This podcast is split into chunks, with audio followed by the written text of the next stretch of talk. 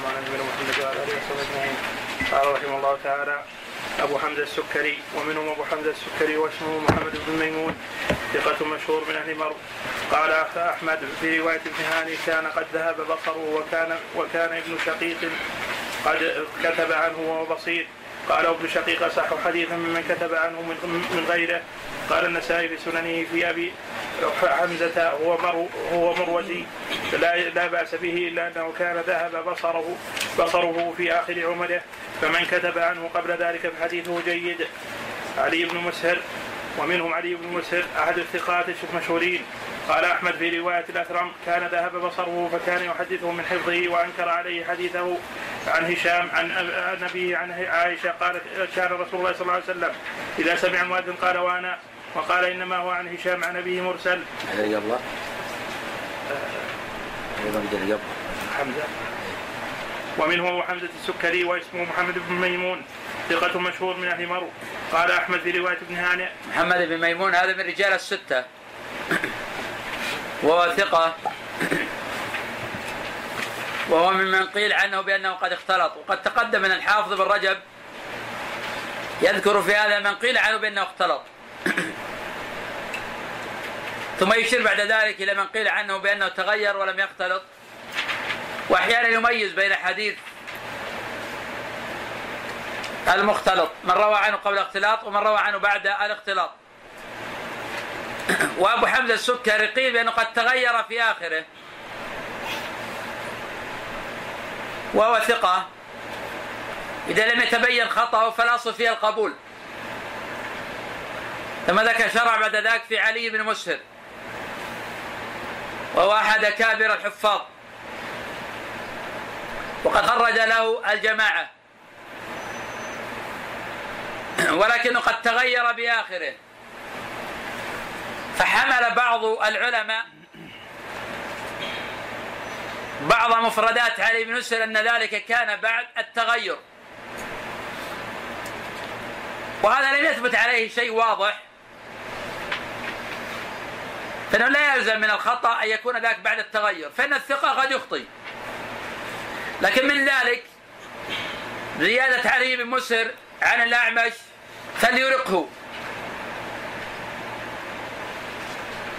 وقد روى الحديث الحفاظ عن الأعمش ولم يذكر واحد منهم هذه اللفظة وهي لفظة شاذة.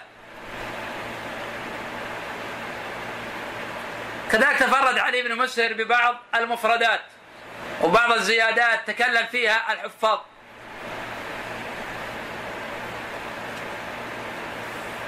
قد أشرت أكثر من مرة أن خطأ المحدث لا يعني ترك حديثه وأنه ليس من شرط الثقة أن لا يخطي إنما من كثرت أخطاؤه وقل حفظه وإذا ما قررت رواية برواية الحفاظ تبين النكارة في حديثه فهذا الذي يترك حديثه. والرواة أقسام. القسم الأول الثقة الحافظ. فهذا يحتج بحديثه. ولو أخطأ. وعادة مثل هذا يكون خطأه يسيرا.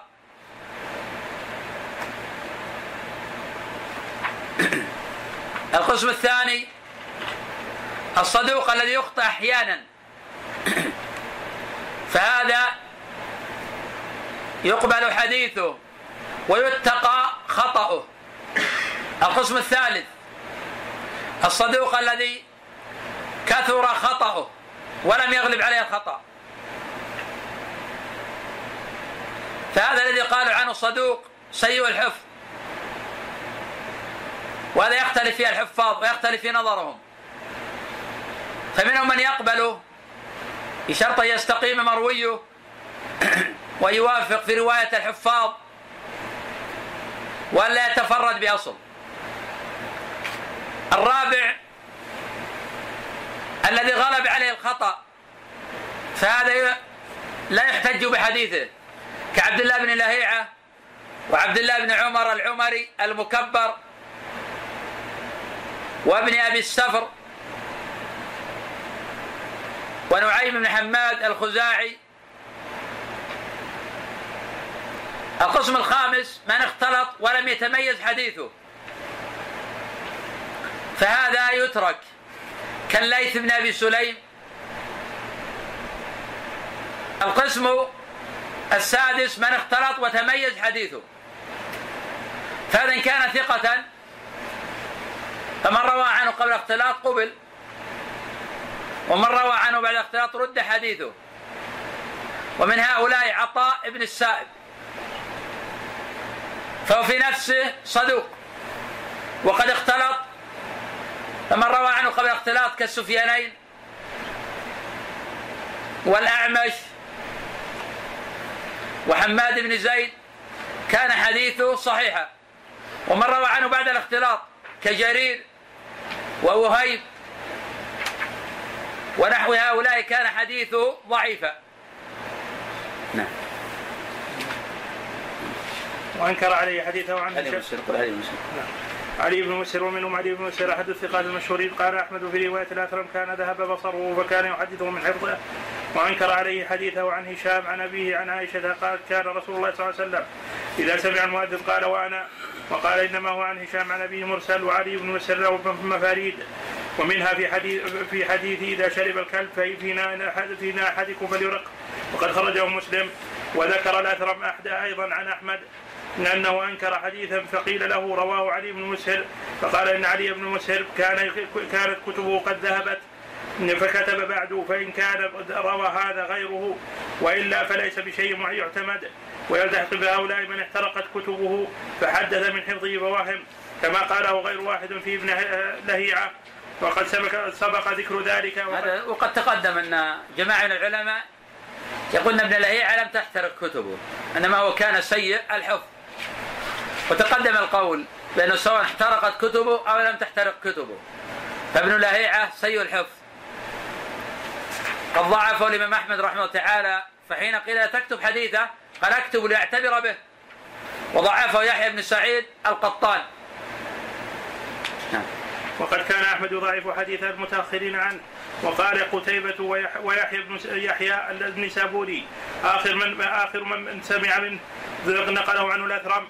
وقال أبو حاتم الرازي مروان بن محمد تأخر سماعه عن من ابن لهيعة فهو يحدث عنه يعني بمناكير. نعم ولكن لا يعني هذا أن رواية هؤلاء عن ابن لهيعة صحاح ومن قال من العلماء من رواية هؤلاء الصحاح يقصد أن رواية هذا صحت عن ابن لهيعة ثم ينظر في حكم ابن لهيعة. وكذلك قول من قال إن رواية العبادلة عبد الله بن واب عبد الله بن المقري عبد الله المبارك أعدل من غيرها هذا صحيح. لكن لا يعني أنها أعدل من غير أنها صحيحة. هي أعدل من غيرها وهي ضعيف يعني أعدل الضعيف. وأصح الضعيف. كما إذا قال المحدثون هذا أصح شيء في الباب. لا يعني أن الخبر صحيح. فإن هذا اصح شيء في الباب وهو ضعيف. ومثل هذا كثير. قد تقدم عندنا في حديث عائشة كان رسول الله صلى الله عليه وسلم إذا خرج من الخلاء قال غفرانك. وأن هذا حديث من رواية إسرائيل عن يوسف بن أبي بردة عن ابيه عن عائشة. قد قال أبو حاتم كما في العلل هذا صح شيء في الباب. وهذا لا يعني أنه صحيح. وناقشنا ابن حجر في قوله في البلوغ وصححه أبو حاتم. وقلنا إذا كان قد وقف على قول أبي حاتم في غير هذا الكتاب فهذا محتمل. فابن حجر واسع الاطلاع واسع العلوم واسع الحفظ. وإذا كان فاهم هذا من قول أبي حاتم فهذا غير صحيح. وقلنا إذا ثبت أن أبي حاتم صحح فهذا يرفع جهالة يوسف بن أبي بردة. ولكن لم نجد هذا. فعلى نستصحب ان يوسف يوسف ابن أبي بردة مجهول الحديث وذا قال الترمذي عن هذا الخبر حسن آه، غريب. واورد احتمالا أن ابن حجر قد يقصد وصاحب حاتم يقصد ابن حبان. لأن الخبر رواه ابن حبان هذا غير بعيد ولكن لم تجري عادة العلماء بأنه يقول عن ابن حبان أبو حاتم إلا هو بالتقييد. صاحب ابن حاتم بن حبان أما على الإطلاق فأبو حاتم المقصود به الرازي فرق بين تصحيح ابي حاتم الرازي بين تصحيح ابن حبان بينهما ابعد من المشرق والمغرب. فبالتالي إذا لم نجد تصحيحا لأبي حاتم الرازي فنستصحب ضعف هذا الخبر لجهالة يوسف بن أبي بردة ولتفرده بأصل آه، لأنه لم يروي هذا الخبر آه، غيره. سمع راشد بن سعد بن ثوبان. نعم لا ما سمع. معلول بالانقطاع أما الرسول بمسح السخين والحصائر هذا معلول بالانقطاع راشد لم يسمع من ثوبان. قال رحمه الله تعالى ومن هذا النوع أيضا قوم ثقات لهم كتاب صحيح وفي حفظهم بعض شيء فكانوا يحدثون من حفظهم أحيانا فيغلطون ويحدثون أحيانا من كتب من كتابهم فيضبطون. عبد الرزاق بن همام الصنعاني فمنهم عبد الرزاق بن همام. وقد تقدم أنه كان بس أنه لما كان بصيرا ويحدث من كتابه كان حديثه جيدا. الآن أشار الحافظ ابن رجب رحمه تعالى إلى تلخيص ما مضى وأن طائفة من الحديث ثقات في أنفسهم فيحدثون فيهمون ويغلطون واحيانا طبقه منهم يكون لهم كتب فتضيع كتبهم فيقع الغلط ويقع الوهم في أحاديثهم. وهؤلاء كثيرون. لأنه تقدم عندنا الضبط نوعان. ضبط كتاب وضبط حفظ. طبقة من أهل الحديث عندهم ضبط كتاب ما عندهم ضبط حفظ. فيحدثون بحفظهم حفظهم فيقع الغلط في أحاديثهم. كعبد الرزاق عنده ضبط حفظ وعنده ضبط كتاب. ولكنه قد تغير حفظه بآخره فكان يحدث من حفظه كثر الغلط في حديثه. وذاك يحيى بن معين يقول أنا ما أخذت إلا من كتبه. ومن ذلك عبد العزيز بن محمد الدراوردي قال عنه الإمام أحمد رحمه الله تعالى ثقة في كتابه ضعيف في حفظه.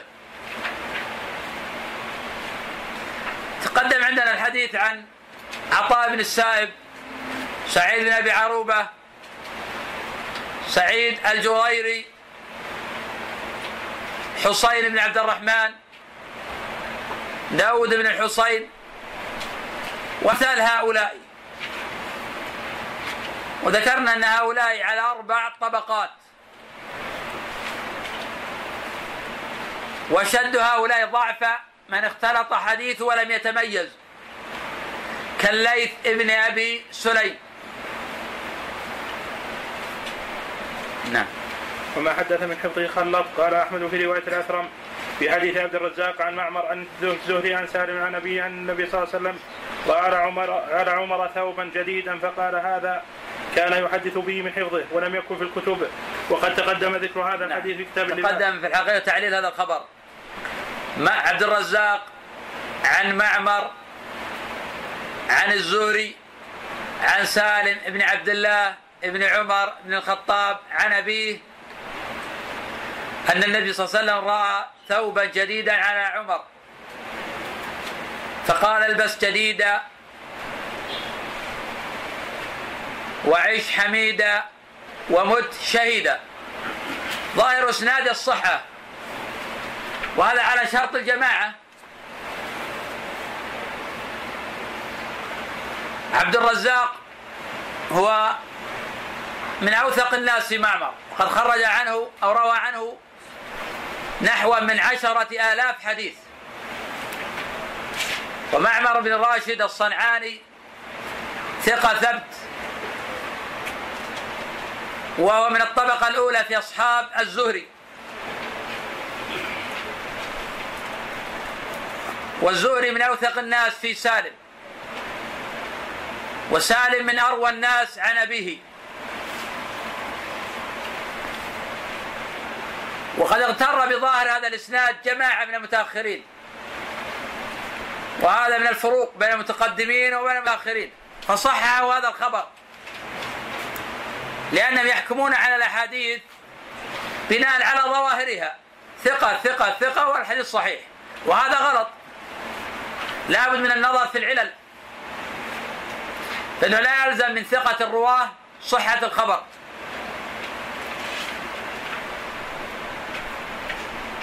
وهذا الخبر معلول باتفاق الحفاظ. وإنما صححه المتأخرون أما الأوائل لا يعرف عن أحد منهم بأنه صححه وإن كان رجاله ثقات حفاظ. وإن كان رجاله ثقات حفاظا وقد غلط فيه عبد الرزاق. وأخطأ فيه على معمر. نعم. وقال يحيى بن معين ما كتبت عن عبد الرزاق حديثا واحدا إلا من كتابي كله.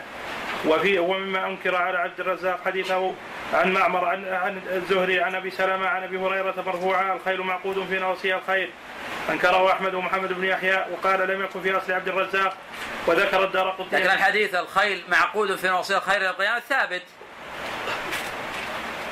لكنه ضعيف من طريق عبد الرزاق. ولا فأصل الحديث ثابت من طرق أخرى وث... وأسانيد صحيحة. نعم. ذكر الدار قطني أن الصواب إرساله. رساله إرساله. وقال الدار قطني عبد الرزاق يخطي عن معمر في أحاديث لم تكن في الكتاب. ومنهم الدراوردي عبد العزيز بن محمد أحد علماء أهل المدينة وثقاتهم. عبد العزيز بن محمد الدراوردي من رجال الستة. قد احتج به مسلم في الأصول. وخرج له أهل السنن وصححوا له. وخرج له البخاري عدة أحاديث. وكثيرا ما يتابعه عليها غيره. ولكنه ثقة في كتابه. نعم. قال الأكرم قال أبو عبد الله الدراوردي إذا حدث من حفظه فليس بشيء أو نحو هذا. فقيل له في تصنيفه فقال ليس الشام في تصنيفه إن كان في أصل كتابه وإلا فلا شيء. كان يحدث بأحاديث ليس لها أصل في كتابه. قال ويقولون إن حديث عبد هشام ابن عروة عن عن أبيه عن عائشة أن النبي صلى الله عليه وسلم كان يستعذب, يستعذب له الماء. ليس له أصل في كتابه. انتهى. نعم قد غلط فيها الدراوردي ووهم في هذا الخبر لأنه حدث به من حفظه ولم يحدث به من كتابه. فبالتالي اغتر بهذا الحديث من نظر إلى ظاهر الإسناد. ونظر الدراوردي عن هشام بن عروة عن أبيه عن عائشة قال رجال كلهم حفاظ كلهم رجال الستة. ولكن حين تنظر إلى كلام الأئمة فإن هذا الحديث غلط. والغلط من عبد العزيز بن محمد الدراوردي. وأن هذا الحديث من حفظه وليس في كتبه. وقد أنكره الإمام أحمد وغيره من الحفاظ. وقد تقدم عن ابن معين أنه قال في حديثه عن العلاء عن ابيه عن أبي هريرة عن النبي صلى الله عليه وسلم تقتل عمارا الفئة الباغية إنه لم يكن في كتابه أيضا. وهذا أيضا تكل فيه من رواية عبد الرزاق. عفوا من رواية الدراوردي. ولكنه ثابت في الصحيحين من وجوه أخرى. فالخبر صحيح. نعم. وإنه لم يكن في كتابه أيضا وقال يحيى بن معين الدراوردي ما روى من كتابه فهو أثبت من حفظه. ومنهم همام بن يحيى الع- العودي ال- ال- عودي العودي البصري. أحد الثقات المشهورين. قد قد تقدم عندنا أصحاب قتادة. ذكر الطبقة الأولى ثلاثة سعيد بن أبي عروبة وشعبة وهشام الدستوائي. ذكرنا الطبقة الثانية ومنهم همام بن يحيى. وقلنا أن جماعة من العلماء ذكروا همام بن يحيى في الطبقة الأولى وهذا هو همام بن يحيى البصري ثقة في قتادة. وفي الجملة أيضا ثقة. نعم. قال يزيد بن زريع وعبد الرحمن بن مهدي كتابه صحيح وحفظه ليس بشيء وكان يحيى بن سعيد لا يرضى كتابه ولا ولا حفظه. ثم بعد ذلك قدم معاذ بن قدم معاذ بن هشام فرآه يحيى يوافق هماما في أشياء. فكان يحيى يقول بعد بعد ذلك بعد ذلك كيف؟ قال همام. قال عبد الله بن أحمد سمعت أبي قال قال عفان حدثنا يوما همام. فقلت له إن يزيد بن زريع حدثنا عن سعيد لأن قتادة ذكر خلاف ذلك ذلك الحديث. قال فذهب فنظر في الكتاب ثم جاء فقال يا عفان لا تراني أخطئ وأنا لا أعلم؟ قال عفان وكان همام إذا حدثنا بقرب عهده بالكتاب فقلما كان يخطئ. نعم وأنه لأنه ثقة في كتابه ومتقن لكتابه ولكن إذا اختلف شعبة أو هشام الدستوائي أو سعيد بن أبي عروبة مع همام بن يحيى البصري فالقول قول هؤلاء الثلاثة فكل واحد منهم في قتادة أوثق من همام بن يحيى البصري. وهمام بن يحيى البصري ثقة في الجملة. ولكنه يخطئ. وأحسن ما يكون إذا كان قريب العهد بالكتاب. يجمع بين الحفظ والنظر في الكتاب. وأما إذا تأخر نظره في الكتاب جاء تخليطه. لأنه لم يكن بذاك المتقن. إذا لم ينظر في الكتاب. ولكنه في الجملة ثقة وقد خرج له الجماعة. نعم. قال عبد الله وقال أبي ومن سمع من همام بآخره فهو أجود. نعم لماذا يقول الإمام أحمد؟ يقول من سمع من همام بآخره فهو أجود. ما هو السر في هذا؟ لأنه في آخر عمره كان يتعاهد كتابة فكان أجود. لأنه كان في آخر عمر يتعاهد كتابة فكان أجود. وأما ما كان في أول عمره كان يعتمد على حفظه دون النظر في الكتاب فيقع الغلط. لأن هماما كان في آخر عمره أصابته زمانة فكان يقرب عهده بالكتاب فقلما كان يخطئ. ومنهم شريك بن عبد الله. فقال منهم شريك.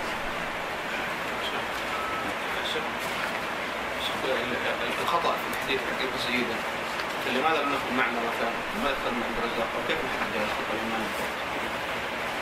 لما وجدنا كتاب في تصانيف عبد الرزاق فننظر فيه. نشدد في موضوعه. قد يكون ضعيف. أحيانا نجد حديث الصحيحين يكون هذا مما ضبطه عبد الرزاق. تعالى شريك بن عبد الله. شريك. شريك بن عبد الله النخعي ومنهم شريك بن عبد الله النخعي قاضي الكوفة قال يعقوب بن شيبة وغيره كتبه صحاح صحاح وحفظه فيه اضطراب. وقال محمد بن عمار الموصلي الحافظ شريك كتبه صحاح فمن سمع منه من كتبه فهو صحيح. قال ولم يسمع من شريك من كتابه إلا إسحاق الأزرق. وقيل وقد قيل إن أصوله كان فيها الخطأ ذكر محمد بن يحيى ابن سعيد ابن سعيد عن أبيه ابن سعيد القطان عن أبيه قال قد نظرت في كتب شريك فإذا فإذا الخطأ في أصوله وفرق آخرون بين ما حدث به في آخر عمره بعد ولايته القضاء فضعفوه لاشتغاله بالقضاء عن حفظ الحديث. شريك بن عبد الله النخعي القاضي الكوفي يختلف عن شريك ابن عبد الله ابن أبي نمر. شريك ابن أبي نمر هذا قد خرج له الجماعة. أما شريك بن عبد الله القاضي النخعي الكوفي فهذا من رجال الأربعة. وقد اختلف في هذا كما اختلف في ذاك. إلا أن القاضي النخعي الكوفي أضعف من شريك بن أبي نمر. وقد اختلف العلماء في شريك هذا. فمنهم من وثقه مطلقا. ومنهم من ضعف ومنهم من فصل في أمره. في حالة أن يستقيم مرويه في حالة لا يستقيم مرويه. لأنه لم يكن شديد الضعف. قد قيل عنه بأنه قد اختلط. وأنه اشتغل بالقضاء عن العلم. فنسي كثيرا من العلم. ولكنه في الجملة سيء الحفظ. ويخطئ كثيرا.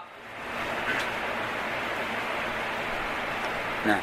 وقال أحمد في رواية الأثرم وذكر سماع ابن أبي نعيم عن شريك وقال سماع قديم وجعل احمد, أحمد وجعل أحمد يصححه. وقال أحمد في رواية ابن عبد الله قال لي حجاج بن محمد كتبت عن شريك نحو من خمسين حديثا عن سالم قبل القضاء يعني قبل أن يلي القضاء.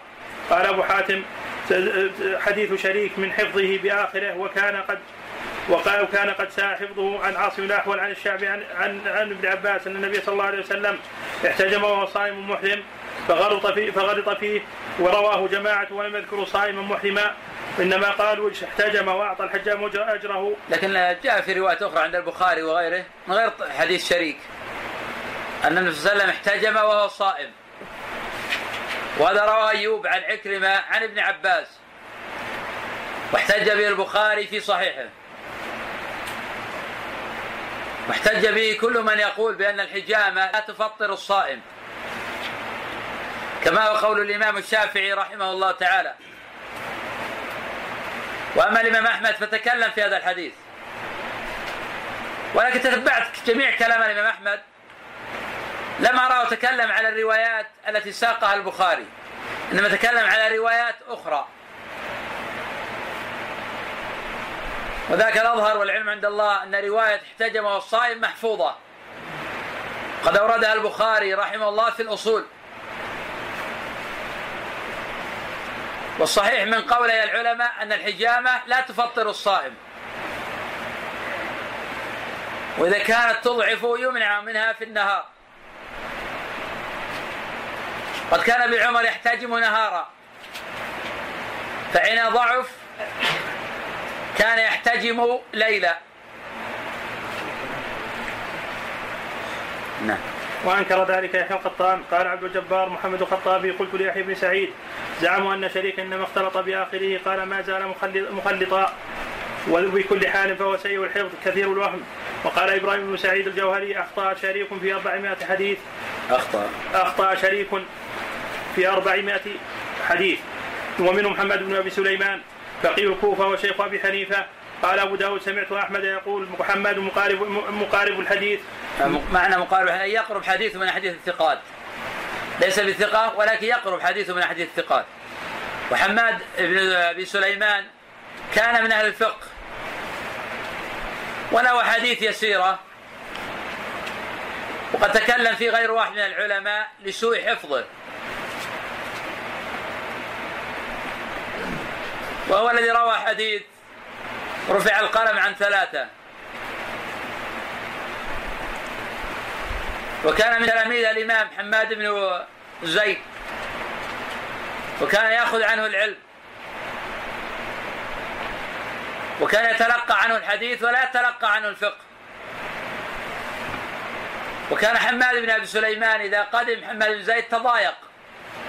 الذي يبحث في الحديث. فقدم حماد بن زيد ذات يوم. فنظر قال من هذا؟ قال حماد بن زيد. قال لا حياه الله. نعم ما روى عنه سفيان وشعبة والقدماء قال وهشام الدستوائي. سمع منه قديما سماع صالح ولكن حماد بن سلمة عندهم عنه تخليط ونقل الأثرم عن أحمد. وهذا أيضا منه. حتى حديث رفع القلم حماد بن سلمة عن حماد بن أبي سليمان. فذاك هذا الحديث لا يصح إلا موقوفا على علي رضي الله عنه. قد قال علي لعمر وقد علمت. هذا يشعر بأن له حكم المرفوع. أما رفعه إلى النبي صلى الله عليه وسلم ففي إسناده نظر. سواء من حديث عائشة أو من حديث غيرها. وأما حماد بن سلمة فقد تقدم التفصيل فيه وأنه على ثلاث مراتب. نعم. محمد بن أبي سليمان بحكم أنه فقيه. هل يقال بأنه له عناية في هذا الحديث؟ حتى لو كان له عناية جرب عليها الغلط والخطأ. خاصة من رواية حماد بن سلمة عن حماد بن سليمان ويخطئ أكثر وأكثر أيضا. والقول بأنه إذا كان له عناية بالفقه يكون أضبط للحديث هذه مقولة متأخرة. ما كان الأوائل يقولون هذا. انهم يعتبرون الحفظ الضبط. وهل يعني إذا ما كان له عناية بالفقه أنه لا يضبط؟ أما مسألة يكون له عناية بحد الفقه فيحتاج فضبطه قد أيضا يعكس على هذا. يقول لك له عناية فتساهل فيه. لأنه يحتاجه. في المسائل الفقهيه فتساهل في روايته وهذا لا يبعد أيضا. ونقل الأثرم عن أحمد. قال رواية القدماء عن حماد مقاربة شعبة والثوري وشيء وهشام الدستوائي وأما غيرهم فقد جاءوا عنه بأعاجيب قلت له حجاج قلت له حجاج ومحمد بن سلمة. قال حماد على ذاك؟ أي لا بأس به. قال وقد سقط فيه غير واحد مثل محمد بن جابر وأشار بيده فظننت أنه- سلم الأحمر. قال الأثرم ولعله قد عني قد عنا غيره قوله قد سقط فيه يعني يعني رووا عنه ما لا ما لا يرتضى. وقال أبو داود عن حماد عن أحمد قال ما روى سفيان وشعبة وحماد عن إبراهيم أحب إلي من رواية المغيرة عن إبراهيم إلا أن في حديث الآخ- الآخرين. عن حماد تخليطا وعلى آله وصحبه أجمعين قال رحمه الله تعالى النوع الثاني من ضعف حديثه في بعض الاماكن دون بعض وهو على ثلاثة أضرب. نعم المؤلف رحمه الله تعالى يقول النوع الثاني من ضعف حديثه في بعض الأماكن دون بعض وهذا الفصل من أهم الفصول وهذا الفصل من أهم الفصول. والعناية بذلك مهمة ومتعينة من أراد ضبط علم العلل. وينبه على ما تقدم التنبيه عليه مرارا. أنه لا يجوز الحكم على الأحاديث بناء على ظاهر الإسناد. فقد يكون الحديث ثقة عن ثقة من أوله إلى المنتهى ويكون في أكثر من علة. عبد الرزاق عن معمر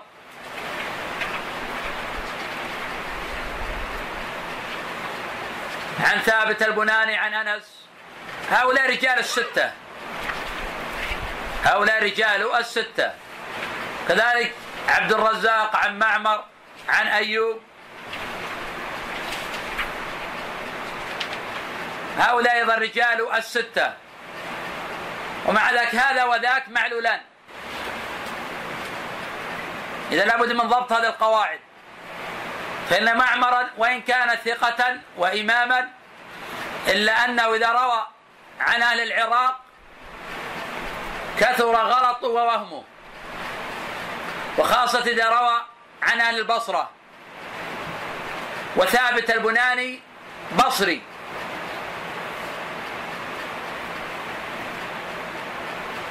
إذا لا يجوز الحكم على ظواهر الأسانيد ومن ثم كان هذا الفصل الذي يذكر الحافظ بن رجب من الأهمية بمكان وذاك من ضعف في مكان دون مكان وفي رجل دون رجل.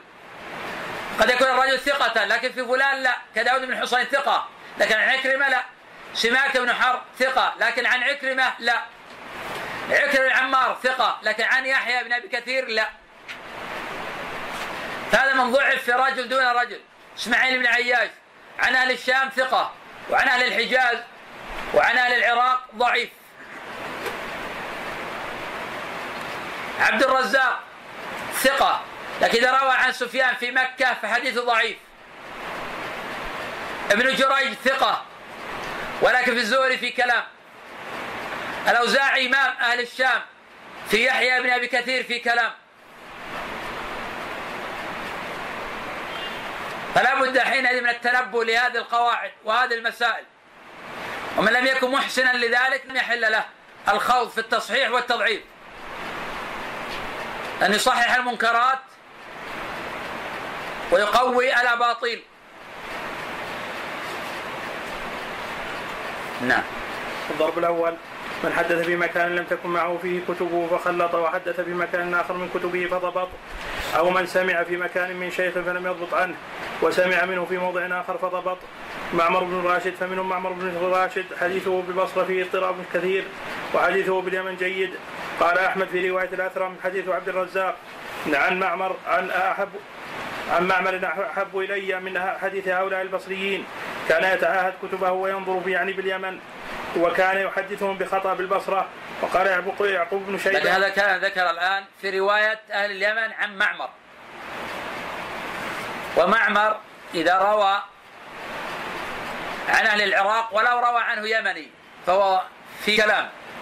لا نشترط في ذلك يروي عنه عراقي. بل لو روى يمني عن عبد الرزاق عن معمر ومعمر روى عن عراقي يقع الغلط. وذلك موجود بكثرة في حديث عبد الرزاق عن معمر في رواية معمر عن أهل العراق. فلا نشترط في ذلك أن يكون قد روى عن معمر عراقي. قد تقدم الأمثلة على هذا. فمن ذلك عبد الرزاق عن معمر عن أيوب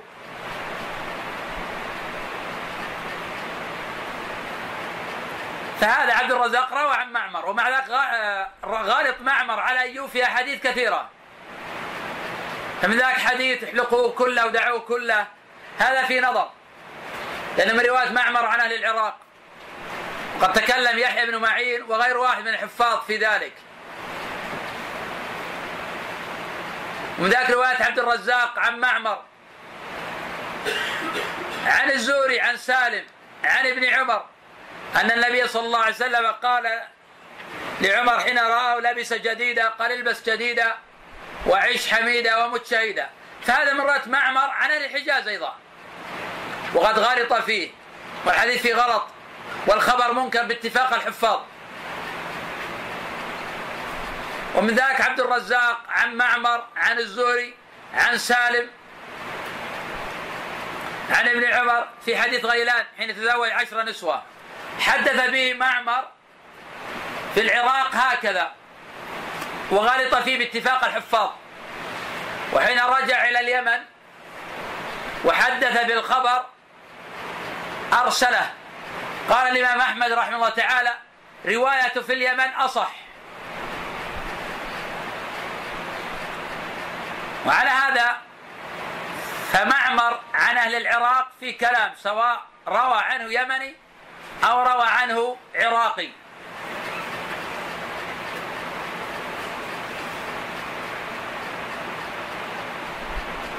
نعم. وقال يعقوب بن شيبة سماع أهل البصرة من معمر حين قدم عليهم فيه اضطراب لأن كتب كتبه لم تكن معه فيما فمما اختلف فيه اختلف فيه باليمن اختلف فيه باليمن والبصرة. حديث أن النبي صلى الله عليه وسلم كوى أسعد بن زرارة بن زرارة ابن زرارة من من من من الشوكة رواه باليمن عن الزهري عن أبي أمامة عن سهل مرسلا ورواه البصرة عن الزهري عن أنس. والصواب المرسل ومنه حديث إنما الناس بالمئة ورواه باليمن عن الزهري عن سالم عن أبيه مرفوعا ورواه البصرة عن مرة كذلك ومرة عن الزهري عن سعيد بن المسيب عن أبي أبي هريرة. ومنه حديثه لكن هنا هذا حديث صحيح لا إشكال في صحته إنما كان فقط في ترجيح إسناد على إسناد. ولا في حديث الناس كالإبل المئة متفق على صحته ولا نزاع في ذلك. إنما فقط الكلام هنا على ترجيح طريق على طريق. وأن معمرا إذا روى في العراق غالط. بينما إذا روى في اليمن كان حديثه أتقن وأضبط. وسيذكر ابن رجب مجموعة من هؤلاء الحفاظ. الذين إذا رووا الحديث في بلادهم أتقنوا. إذا خرجوا عن بلادهم كان في حديثهم شيء كهشام بن عروة إذا روى في المدينة كان حديث أضبط من روايته في العراق. كعبد الرحمن بن أبي الزناد إذا روى عنه مدني كان حديثه أصح من رواية العراقيين عنه. كإسماعيل بن عياش إذا روى هو عن أهل الشام كان حديثه جيدا. إذا روى عن أهل العراق أو عن أهل الحجاز كان حديثه منكرا. ولا يحتج به. فلا بد إذا من التمييز بين الرواة. ولا يجوز الاقتصار على مجرد معرفة أن فلانا ثقة وأن الآخر ضعيف. لا بد أن تعرف أن ثقة فلان لا تعني الثقة المطلقة. فقد يكون ثقة في فلان ضعيفا في الآخر. ومن ثم جرى التنبيه على معنى على شرطهما أكثر من مرة. وقلت فيما مضى بأنه لا يصح القول بأن الحديث على شرطهما إلا. إذا كان رجال هذا الإسناد من رجال الشيخين على نسق واحد ووتيرة واحدة. وأما إذا لم يكونوا على نسق واحد فلا يصح القول أنه على شرطهما. ولو كان رجال الإسناد موجودين في الصحيحين. لأن البخاري ومسلما قد يكون قد يكونان قد اتقيا رواية فلان عن فلان. ولكن حين يروي عن غيره يخرجان له. فمن قال بمن خرج لهما الشيخان على شرطهما ولو لم يكونا على نسق واحد فقد غلط. فإن هذا أحيانا يترك البخاري لعلة وهذا موجود. ومن ثم لا يسلم للحاكم فيما قال على شرطهما إلا ما يبلغ عدد الأصابع. وما عدا فكله غلط. بل جزم بعض الحفاظ أن لا يوجد في المستدرك على شرطهما أصلا. بل جزم بعض الحفاظ بأن لا يوجد على شرطهما أصلا. نعم في أحاديث الصحاح نعم. لكن على شرطهما لا. نعم. ومنه حديثه عن الزهري عن سالم عن أبيه أن غيلان أسلم وتحته عشر سواه. الحديث قال أحمد في رواية ابن صالح معمر معمر أخطأ بالبصرة في إسناد حديث غيلان ورجع ورجع باليمن فجعله منقطعا. هشام بن عروة ومنهم هشام بن عروة. وقد سبق قول الإمام أحمد فسبق قول الإمام أحمد كأن رواية أهل المدينة, أهل المدينة عنه أحسن أو قال أصح. نعم وهذا الصواب. أن رواية أهل المدينة عن هشام أصح. فرواية مالك عن هشام أصح من رواية أهل العراق.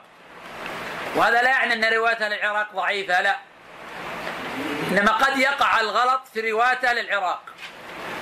وعلى وهذا يبعث على التثبت في مرويات أهل العراق عن هشام بن عروة. لأنه إذا ذهب إلى العراق انبسط في الحديث.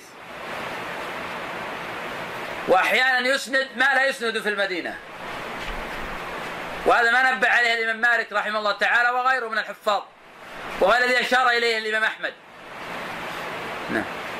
وقال يعقوب بن شيبة هشام مع تثبته ربما جاء عنه بعض الاختلاف وذلك فيما حدث بالعراق خاصة ولا يكاد يكون الاختلاف عنه فيما يفحش. بسند الحديث أحيانا يسند الحديث أحيانا ويرسله أحيانا لأن لأنه يقلب إسناده كأنه على ما يذكر من حفظه. يقول عن أبيه عن النبي صلى الله عليه وسلم ويقول عن أبيه عن عائشة عن النبي صلى الله عليه وسلم إذا أتقنه وأسنده وإذا هابه وأرسله. وهذا فيما نرى أن كتبه لم تكن معه في العراق فيرجع إليها والله أعلم. عبد الرحمن بن أبي الزناد ومنه عبد الرحمن بن أبي الزناد وقد وثقه قوم وضعفه آخرون منهم يحيى بن معين. وقال يعقوب بن شيبة سمعت علي بن المديني يضاعف ما حدث به ابن الزناد بالعراق ويصحح ما حدث به بالمدينة. قال وسمعت ابن المديني يقول ما روى سليمان الهاشمي عنه فهو فيها حسان. نظرت فيها فإذا هي مقاربة وجعل علي علي يستحسنها. يزيد بن هارون. عبد الرحمن بن الزناد في ثلاث مذاهب للعلماء. المذهب الأول مضاعيف مطلقة كقول ابن معين. المذهب الثاني أنه ثقة مطلقة. المذهب الثالث أنه ما روى في المدينة فحديثه جيد ويحتج به ويصحح. وما روى في العراق فحديثه ضعيف. لأن عبد الرحمن بن أبي الزناد في نفسه صدوق سيء الحفظ. ولا يتقن جيدا إلا فيما روى في المدينة. وأكثر ما يقع الغلط في حديثه في العراق. ومنهم يزيد بن هارون. قال صالح بن أحمد قال أبي يزيد بن هارون من سمع منه بواسط أو هو أصح ممن سمع منه ببغداد لأنه كان لأنه كان بواسط يلقن فيرجع إلى ما في إلى ما في كتب. نعم. يزيد بن هارون ثقة ثبت وهو أحد أكابر الحفاظ قد خرج له الجماعة وهو من شيوخ الإمام أحمد. إذا حدث بواسط كان حديثه في الذروة. إذا كان وإذا حدث في بغداد كان حديثه دون ذلك. ولكن هذا لا يعني أنه ضعيف لا هو ثقة في بغداد وفي واسط. ولكن إذا وجد غلط فهذا من أحاديثه في بغداد. وعلى هذا في مرويات يزيد في بغداد تحتاج إلى تثبت أكثر. وليست هي ضعيفة بل هي مقبولة. ولكن إذا وجد اختلاف بينه وبين غيره وثبت عندنا أن هذا رواه في بغداد نقدم رواية غيره على روايته. ونجعل هذه قرينه على الترجيح الآخر عليه. بخلاف ما لو حدث به في واسط. فننظر حين إلى القرائن الأخرى. ونقصي هذه القرينة في الترجيح. وقد تكلم طوائف من أهل العلم في خالد بن مخلد. الصواب أنه إذا روى عن سليمان بن بلال ولم يخالف الثقات أنه يحتج بحديثه. قال عن معمر شيخ وما عنده نعم. يعني ضعيف. لأنه روى عن العراق. وتقدم أن معمر بن راشد روى عن العراق عموما سواء روى عن أهل الكوفة أو عن غير أهل الكوفة كان البصرة.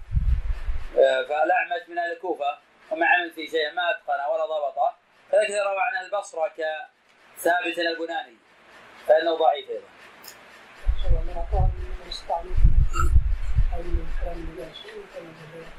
الصواب انه كلام النبي صلى الله عليه وسلم جاء من طرق أخرى. الضرب الثالث ما حدث عنه أهل مصر واخطي إقليم فحفظوا حديثه وحدث عنه غيرهم فلم يقيموا حديثه ابا بن المنذر ثقة متفق على تخريج حديثه مع أن بعضهم ضعفه وفصل وفصل وفصل الخطاب في حال رواياته أن أهل العراق يرون عنه يروون عنه أحاديث مستقيمة وما خرج مستقيمة وما خرج عنه وما خرج عنه في الصحيح. فمن رواياتهم عنه وأهل الشام يروون عنه روايات منكرة. وقد بلغ الإمام أحمد وقد بلغ الإمام احمد وقد بلغ وقد بلغ الإمام أحمد برواية الشامي الشاميين عنه إلى إلى وقد بلغ الإمام أحمد برواية الشاميين عن الشاميين عن الشاميين عن إلى ابلغ إلى ابلغ إلى أبلغ من الإنكار. يعني الإمام أحمد رحمه الله تعالى كان يطعن في روايات زهير بن محمد الخراساني إذا روى عنه أهل الشام. لكن جاء رواية عن أحمد قال كأن الذي يروي عنه الشام رجل آخر. فلا يرى أنه هذا. وذلك اختلاف احاديث وتباينها. فاذا روى عنه العراق اتقن فإذا روى عنه أهل الشام أتى بأحاديث غريبة وأحاديث منكرة. فكان الامام يقول هذا رجل آخر ليس هو هذا. نعم. قال أحمد في رواية الأكرم الشاميون يروون عنه احاديث منكر مناكير ثم قال ترى هذا زهير بن محمد الذي يروي عنه أصحابنا ثم قال أما رواية أصحابنا عنه فمستقيمه عبد الرحمن بن مهدي وأبو معامر أحاديث مستقيم أحاديث مستقيمة صحاح وأما أحاديث أبي حفص التنيسي التنيسي عنه التنيسي. التنيسي عنه. فتلك بواطيل موضوعة أو نحو هذا أما بواطيل فقد قال وقال البخاري في زهير روى عنه ابن مهدي وعقدي وموسى بن مسعود وروى عنه أهل الشام أحاديث مناكير. قال أحمد كأن الذي روى عنه أهل الشام زهير آخر. وقال البخاري أيضا روى عنه الوليد بن مسلم وعمرو بن أبي سلمه بن أبي سلمة مناكير عن ابن المنكدر وهشام بن عروة وأبي حازم. قال أحمد كان الذي روى عنه حديثه بالشام أنكر من حديثه في العراق لسوء حفظه فيما حدث من حفظه ففيه غليظ وما حدث من كتبه فهو صالح. قال ابن عدي لعل الشاميين عنه روى الشاميين حيث رووا عنه أخطأوا عليه فإنه إذا حدث عنه أهل العراق فرواياتهم فرواياتهم عنه شبه مستقيمة وأرجو أنه لا بأس به انتهى. وقد خرج له الترمذي برواية الشاميين عنه غير حديث كحديث كان النبي صلى الله عليه وسلم يسلم تسليمة واحدة وحديث قرأ رسول الله صلى الله عليه وسلم على أصحابه سورة الرحمن الحديث. والحاكم يخرج من روايات الشاميين عنه كثيرا كالوليد بن مسلم وعمرو بن أبي سلمة. ثم يقول صحيح على شرطهما وليس كما قال. نعم وهذا من الأخطاء التي وقع فيها الحاكم. ومن الأخطاء التي وقع فيها كثير من أهل الحديث. فيرون زهير بن محمد من رجال الشيخين. ثم لا يميزون. فيقعون في الغلط. وأكثر من وقع في هذا الغلط هو أبو عبد الله الحاكم. فانه اتى إلى رواية الشاميين عن زهير بن محمد الخراساني. وقال عن هذه الروايات مستدركة على شرط الشيخين وهي كلها منكرة لا يصح منها شيء. وكل من روى من أهل الشام عن زهير بن محمد فحديثه ضعيف. لا يصح بحال ولا يقبل. ولا يقبل عن زهير بن محمد إلا ما كان إلا ما روى عنه العراقيون.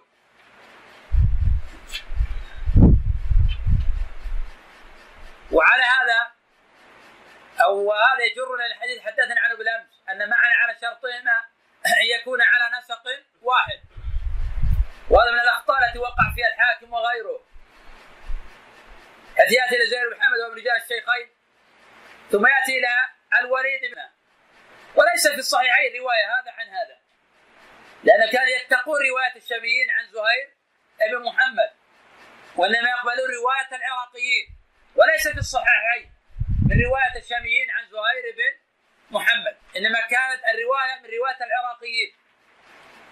وهذا يدفع إلى ضرورة ضبط العراقيين وضبط الشاميين. كلنا خمسة من الشاميين علماء الشام. الأوزاعي. الأوزاعي. الوالد بن مسلم. بحير بن سعد.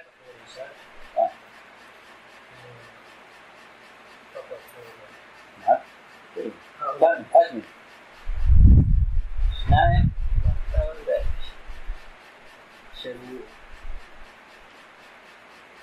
علي بن مسلم علي بن مسر لكن لا أقل مشهورين إسماعيل بن عياش. خمسة من العراقيين. صراحة. أحمد بن حنبل أبو داوود سفيان وكيع سجستاني لكن ما في مانع. لكن عطنا من المشهور اللي يروون قريبين من عنصر زهير بن محمد. يرون عمان قريبين من عصر زهير بن محمد أو يرون عنه كيزيد بن هارون وأبي عامر العقدي.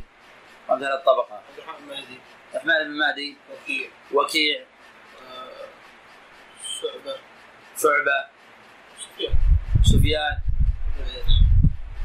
لا ابن عيينة صاب انه مكي. أيوب. أيوب تيمية صحيح. عراق. نبينا محمد وعلى آله وصحبه أجمعين. قال رحمه الله تعالى محمد بن عبد الرحمن بن أبي ذئب. ومنهم محمد بن عبد الرحمن بن أبي ذئب المدني الفقيه الإمام الرباني ذكر مسلم في كتاب التمييز أن سماع حج- الحجازيين منه يعني أنه صحيح. قال وفي حديث العراقيين عنه وهم كبير قال ولعله كان يلقن فيتلقن. يعني بالعراق وذكر أن ذكر, ذكر الاستسعاف العتق.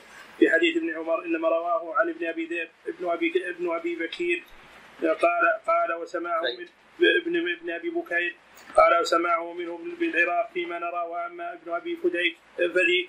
فديك فلم يذكر عنه السعاية وهو سماع الحجازيين ذكر المؤلف رحمه تعالى محمد بن عبد الرحمن بن أبي ذئب وهو ثقة من الحفاظ والفقهاء وأهل الفتوى وقد خرج له الجماعة. وأشار في هذا إلى أنه قد تغير حفظه وأخطأ في أحاديث قد تغير حفظه وأخطأ في أحاديث. وحديث السعاية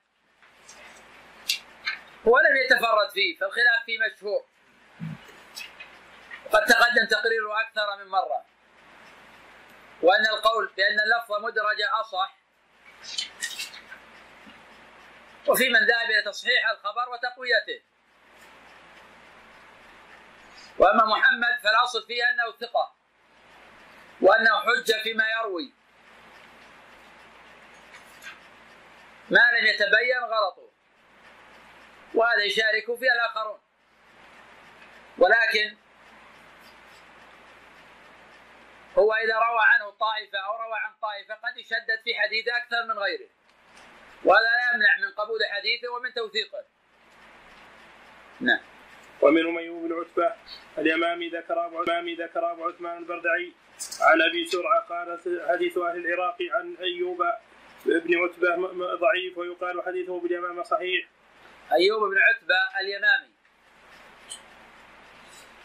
حديث العراقيين عنه ضعيف كما قال المؤلف. ثم ذكر أن حديثه باليمامة صحيح.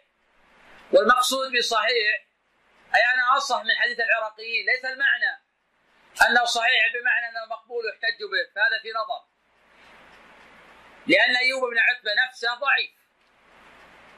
لأن أيوب بن عتبة نفسه ضعيف. سواء كان من أحاديث أهل العراق أو من أحاديث اليمامة عنه. ولكن رواية العراقيين أضعف من رواية اليماميين. ورواية اليماميين عنه أصح من رواية العراقيين. وهذا لا يختلف عن قول الحفاظ وهذا أصح شيء في هذا. لا يقصدون به أنه صحيح. قد يكون هو اصح الضعيف. ومن ثم ينبغي التفضل لقول الدارقطني رحمه الله تعالى في علله حين يذكر الطرق ويقول هذا أصح أو هذا الصحيح. يقصد الصحيح من الطرق ثم يبقى النظر في هذا الطريق. هل هو ثابت أم غيره ثابت؟ لأن الدار قطني رحمه الله لا يقصد أن هذا الخبر ثابت. ومن ثم حين ذكر الإمام أبو حاتم في العلل لابنه حديث إسرائيل عن يوسف ابن أبي بردة. عن أبيه. عن عائشة. كان رسول الله صلى الله عليه وسلم إذا خرج من الخلاء قال غفرانك. قال أبو حاتم وهذا صح شيء في هذا الباب. فهم منه طائفة بأنه يصحح هذا الخبر. ونسبوا إلى أبي حاتم بأنه قد صححه وهذا في نظر. إن كانوا قد عثروا على قول أبي حاتم بأنه صحح فهذا شيء. وهذا لم نجده لأبي حاتم. وإن كانوا قد أخذوا من قول أبي حاتم هذا تصحيحا للخبر فهذا غلط. فإن أبي حاتم قال إن هذا صح في وهذا صحيح. هو أصح شيء في هذا الباب. لأن كل الحديث الواردة في الخروج من الخلاء منكرة. هذا الحديث أحسنها وأجودها. ومع ذلك في تفرد. تفرد به إسرائيل عن يوسف. وتفرد به يوسف عن أبيه. وتفرد به أبوه عن عائشة. فهو حديث غريب. وإسرائيل ثقة. ويوسف لا يعرف. ولم يصحح خبره. أحد من الأئمة المبرزين. حتى أبو عيسى الترمذي رحمه الله حين ذكر هذا الخبر في جامعه قال وهذا حديث حسن غريب. ولم يذكر صحته. لو صححه الترمذي لقلنا ارتفعت جهالة يوسف. ولو ثبت تصحيح أبي حاتم لا لقلنا ارتفعت جهالة يوسف. فعلى هذا نعل الخبر بعلتين. العلة الأولى جهالة يوسف. العلة الثانية تفرده بأصل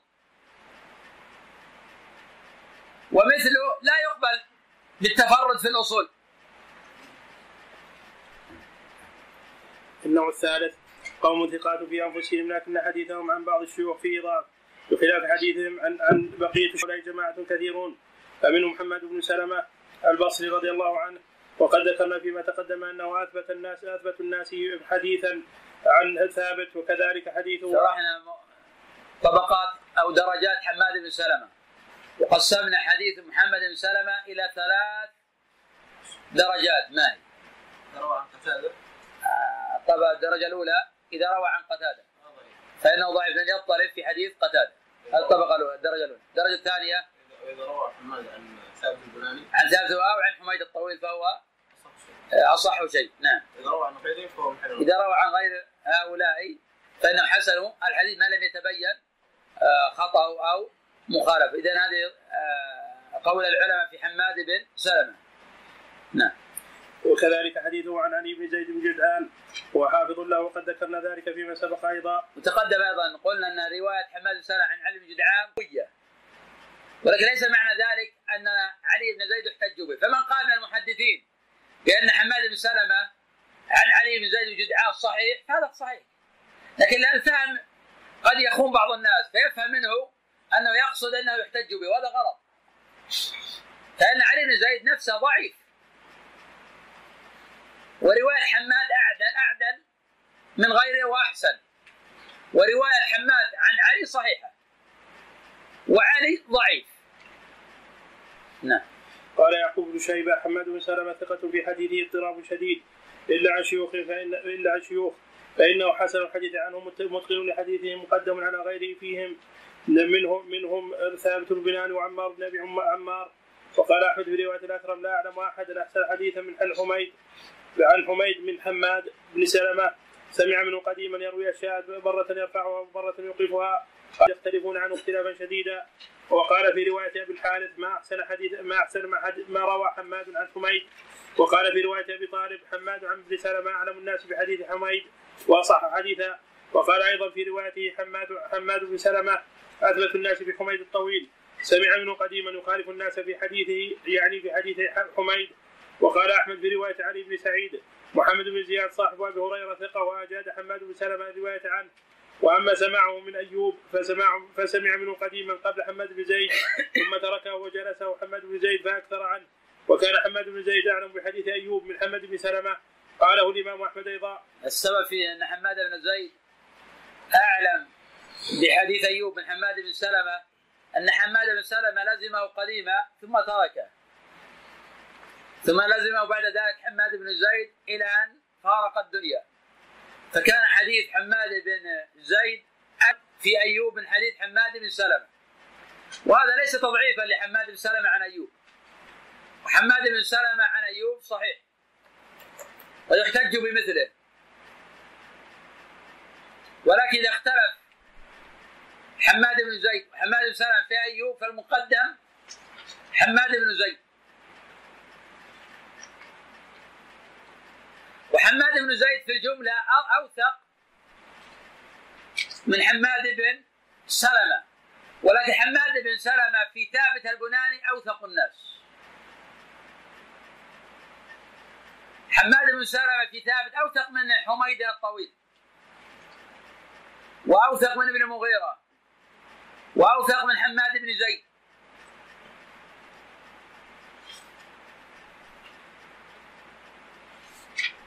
انتهى وقال في رواية حنبل حماد بن سلمة بن حماد بن سلمة يسند عن أيوب عن أيوب احاديث لا يسندها الناس عنه.